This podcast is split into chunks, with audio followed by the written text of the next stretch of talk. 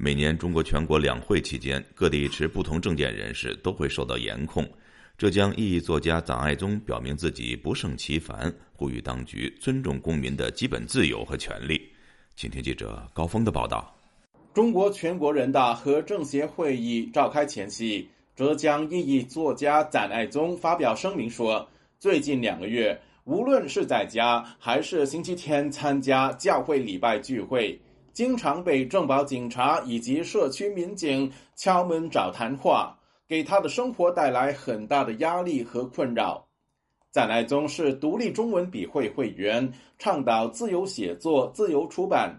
他在声明中表示，自己是一个写作者，无权无势无钱，却被当局视为重点人员。臧爱宗提出连串疑问，包括两会与自己有什么关系？自己既非人大代表，也非政协委员，也不是拆迁户、上访户，为什么杭州市公安政保不肯放松维稳监控，并质疑自己的手机为何不能随意关机，非得接听对方打来的电话不可？为何自己不能随意离开杭州？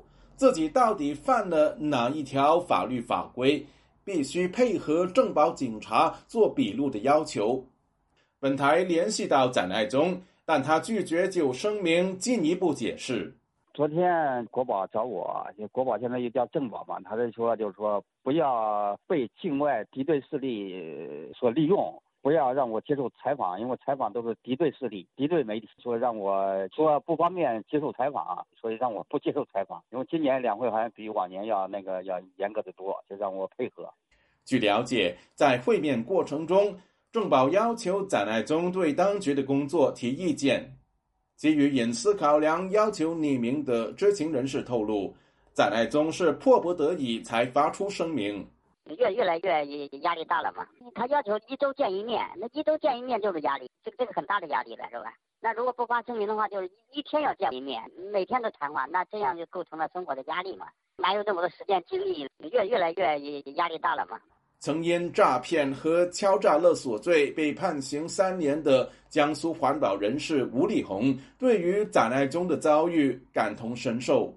两会是我是重中之重。两会是我是对我的比平时收紧的程度要更严重一些。我的家前屋后布满了高清摄像头呀。前两天也讲过的呀。呃，我说我要到南京去看看我的舅舅。哎，不行，我们要跟着你去。我们国宝哎开了车子，要走出监狱以后，每年的两会他们不是来开我，就是押着我去旅游。等于说我走出当年的那个高墙铁窗的小监狱，回到了社会当中这个大监狱来了呀。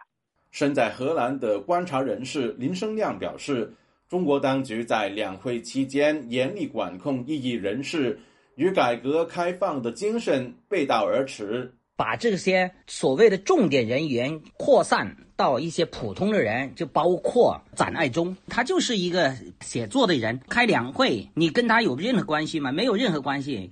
展爱忠呢，他也是。在这种极度压抑的氛围当中，不得不以发一个声明，疏解自己内心的那种愤怒和无力感。自由亚洲电台记者高峰香港报道。